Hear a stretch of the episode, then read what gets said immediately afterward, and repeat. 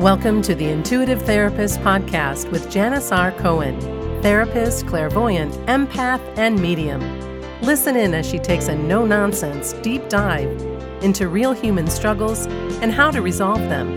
Janis will share channeled information from her spirit guide team, as well as the angels and archangels, to help you master your emotional, physical, financial, and spiritual destiny.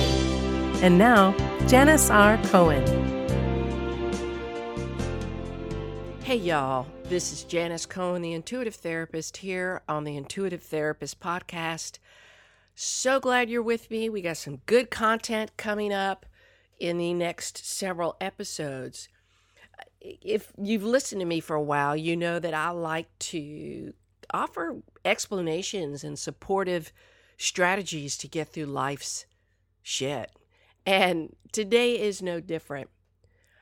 I have encountered so many turn back moments in my life, and that's what today is about.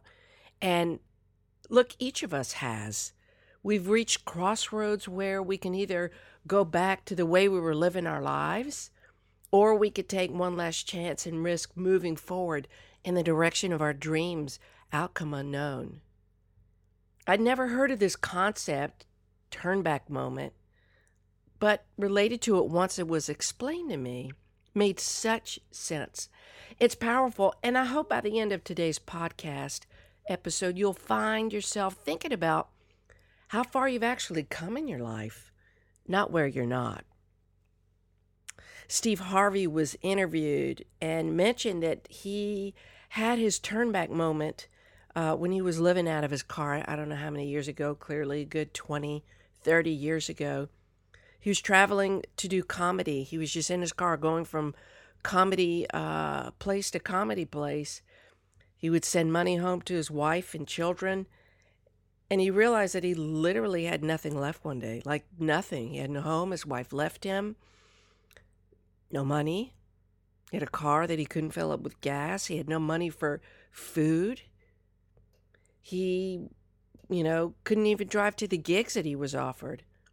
He realized he had no path, no place to call home, and he was at a turning point.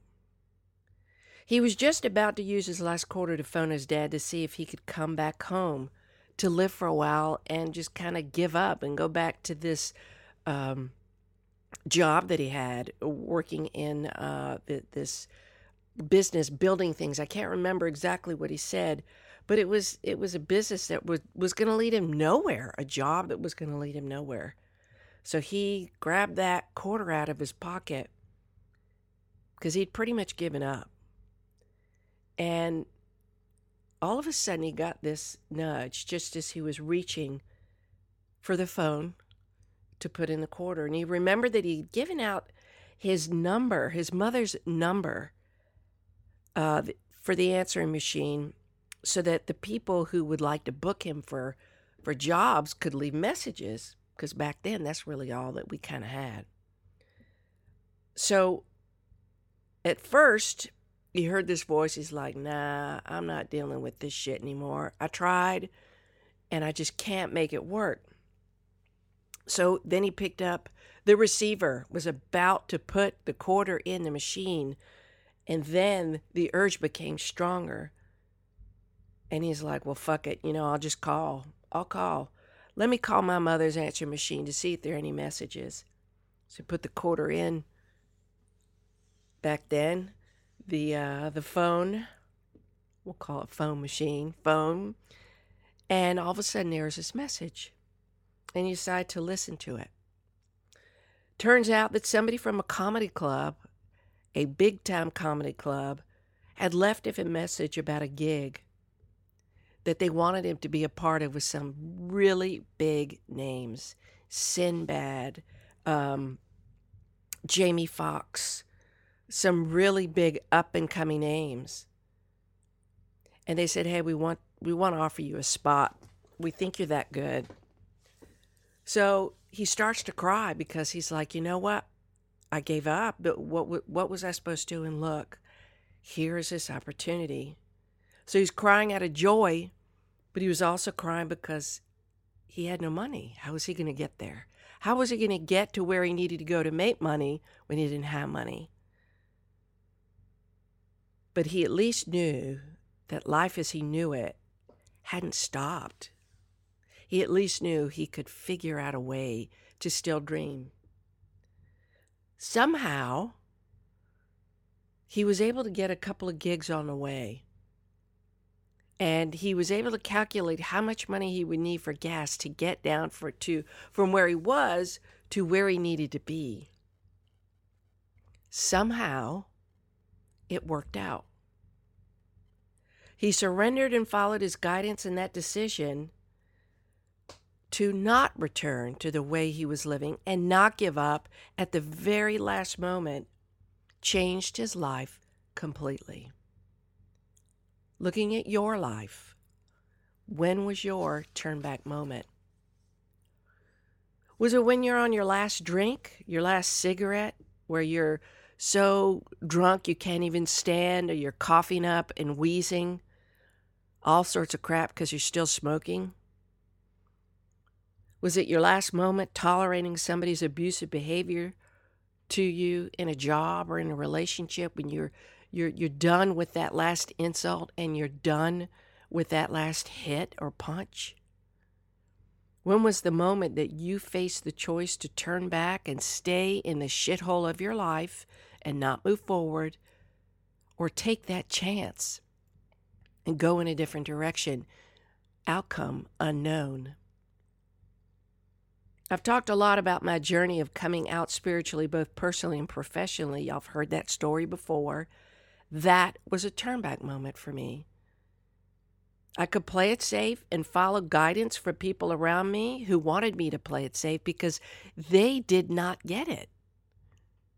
Playing safe was the way to go, right? Or I could take a leap of faith and follow my truth in spite of pushback fear and warnings from other people, y'all know you're always going to get that when you do something that other people are scared about. Because deep down, they wish they could be as fearless as you. I'm a ballsy person, but that doesn't mean that I didn't have my uncertainties. But I knew, I knew I had to move in that direction because who I was before didn't exist. I had to look at this new Janis. I have fought many times to get back on my feet again in my life from some of the fucked up relationships I've been in and my personal failures. Trust me, I had many, many people who would literally stand around and love watching me fail. I'm not talking about family, I'm talking about other people. Many times I had my tail between my legs and my turnback moments were entirely tied up in how I was going to garner some self respect and move forward with my head held high. I had lots of opportunities where I actually did turn back. And guess what? I paid for it, paid for it dearly because the lessons that I needed to learn just kept getting bigger and bigger and harder and harder because I kept giving up when I should have continued to move forward. So, yep, many times I've had my tail between my legs. And regardless of how hard I tried to claw my way out of the dark holes that I put myself in and I found myself in, it was hard. I'm sure you can relate. And those times I kind of gave up. I know that I'm going to have many more turn back moments in my life and so will you. But what I've learned that has kept me from revisiting them and practicing the same behavior, these these turn back moments when they come up, is to teach what I've learned and to pay it forward in my work and in how I show up to whoever I encounter. That means if I choose to open the door for somebody or hold it, or uh, you know, pay for somebody's meal, or smile, or uh, whatever it is that I could do to better somebody's life. Everybody struggles with pivotal moments like the ones I've talked about, the turn back moments. And you sometimes have to decide in a split second whether or not you're going to turn back to your past, which is easy, but it's actually harder in the long run because you're suffering, or whether or not you're going to take your leap of faith and create your new path. The only way that you will be able to do that is to become sick and tired of the way you're living where you like we're in we're in the times right now where you're forced to look at a different way of living. You adopt a new and real powerful belief system about yourself and of what you're capable, and anyone can change the trajectory of their life in an instant when you do this. Each of us can redesign and recreate our lives with a single decision and a new commitment to living differently. So that when you're faced with these turn back moments that can bury you, I mean, really bury you and, and kill you, kill your dreams, you are the only one that can, as you're looking back, move your feet forward and pivot and look ahead. Take a moment and think about your turn back moments. Those moments that you could have thrown in the towel because it seemed easier and life was just too freaking hard and you just had to stop fighting. What happened that pushed you forward? What happened that made you change your mind and move away from your past, take your power back, and carve out a new path for yourself?